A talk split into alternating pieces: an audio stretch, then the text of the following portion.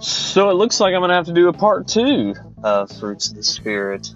I feel like every time I try to do a podcast, I get interrupted by something, but you know, that's uh, part of the journey, part of life, right? And I enjoy that. I enjoy calls, I enjoy the interruptions of, uh, of my day. And, you know, we jumped into Galatians 5, picking back up there. We already looked at love, joy, peace I was at the tail end of peace talking about a library, and when you walk in, there's just something about the peace a library can give, and it's there's just something about it.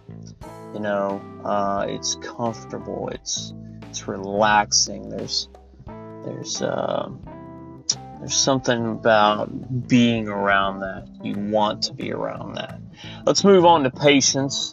I this is a big one for me, uh, a big one for children. You know, um, when the next biggest thing comes out, whether it be the newest iPhone or a new vehicle, and you've looked at it and for a long time wanted it, and you just can't wait. How about this one? You go through a drive-through uh, at a fast food restaurant. Um, you may only wait five minutes, but doesn't it feel like an eternity? I know for me, patience is big, and uh, it's it's crazy when you see other people who don't have patience. You're like, oh man, what's so hard about waiting? You know, or you know, you're in a line and you're about to check out for groceries, and uh, someone in front of you or behind you gets impatient. Uh, it's easy to point it out in others, right? But when it's something that you struggle with, it's it's challenging. So I think that patience can be acquired and uh, attainable. It's just basically one of those practice things you got to do every day. You just got to tell yourself to to be more patient, to be more understanding. And I believe it's not an accident how God starts off with love and then joy and peace, and then He throws in there patience. Because if you don't have love and you don't have joy or peace, how in the world can you be patient, right? You got to have these. Uh, you got to have all these in order to have the fruit of the Spirit. And uh, kindness is the next one. This is a big one for me. Uh, my wife loves The Voice, and she's watching uh, the, the season now. And I believe there's a guy on there that.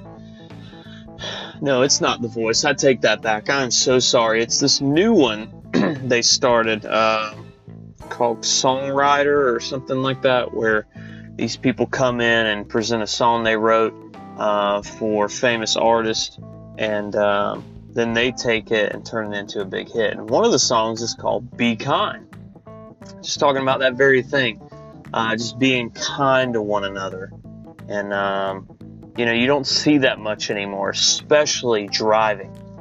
Um, you know we get bombarded by our day and what it looks like, and we think that the day is all about us. You know, we forget that people need to see this. We need to give this, we need to receive it. And uh, I guarantee you, when you start treating people with kindness, uh, there will be a, a, paradigm shift in your day, in your focus. And uh, I believe that kind of ties into goodness, which is our next one. Goodness. Kindness, goodness. If you're kind, good will come out of it, right? I believe people can be kind, but not good. You know what I mean? Like, I've seen people who let people over in traffic, or, you know, um, you may let uh, somebody. Uh, have the rest of your lunch or something like that. But deep down, the heart is wicked, right? That's what the Bible says. And I believe that goodness goes one step further. You know, it's one thing to be kind, but are you good? Did you steal something today? Which uh, can be very convicting to me uh, because you can uh, you can justify just about anything, right? Um, are you a good person? People say all the time, I'm a good person, right? We'll talk about this later in another podcast the real way to heaven. How do you get to heaven? How do you know for sure that you're going to die and go to heaven? And we'll be talking about that later. But a lot of people think that your good works will get you to heaven. And according to Scripture, that is not true. Goodness does not get you to heaven. But um, in this verse, it's talking about just being good to people here while you're here. And faithfulness. Wow, that's a big one. This is a big one for me.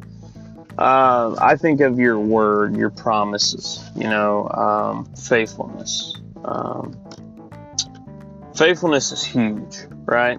It's big. Uh, you, you, don't see a lot of faithful people anymore, especially young, the millennials. Millennials quit all the time. Uh, not all of them. Don't don't misunderstand me. There's some there's some good ones out there. There's good in every generation, right? Um, I'm a millennial, so got to speak good of my kind, right? Um, I believe that I can be pretty faithful when I when I set my mind to it. But it's easy to get out of things, right? Because you don't want to be faithful. So faithfulness, I believe, is one of those things. It brings up the idea of loyal. You know, do you have any of those loyal friends? If you were to break down on the side of the road, who would you call? Who who would come to mind? That person more than likely would be faithful. Uh, someone you see in church every Sunday, someone you see uh, in the meetings you may go to, somebody that calls you faithfully. Um, I think of the song from Journey, Faithful, um, or Faithfully, you know. Uh, it, really is a big thing to, to think about, and I wish we had more time.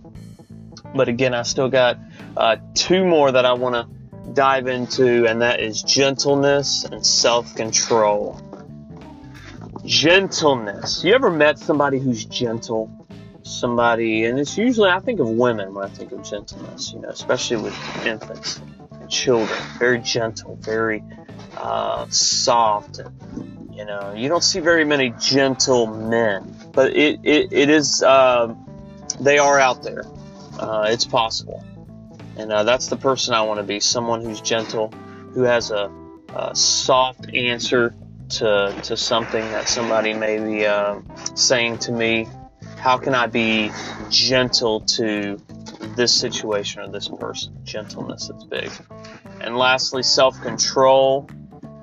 control. This, I think, entails so much. I may even have to do a podcast solely on this one self control, I, I think is so much. You know, your mind, your eyes, your your mouth, your hands. How can you be self controlled? Um, you know, all these. If you have love and joy and peace and patience and kindness and goodness and faithfulness, gentleness, I believe you can be self controlled.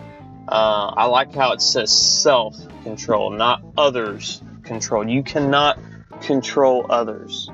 It is impossible. You can try, but it's not going to work. So I would challenge you today to control yourself, control your thoughts, control your words, control your actions. And above all this, uh, live these fruits of the Spirit out. If you can do that, I promise you, you'll have a better day. Those around you will have a better day, and uh, it'll just be uh, revolutionary in your life. And we're going to close because I got to go. I got some things I got to take care of, but I love you guys. Uh, feel free to send me questions or things that you like to discuss on this topic. Maybe something I didn't uh, explain or uh, something that you want to see in the future. Take care. Love you guys and uh, see you on the next podcast.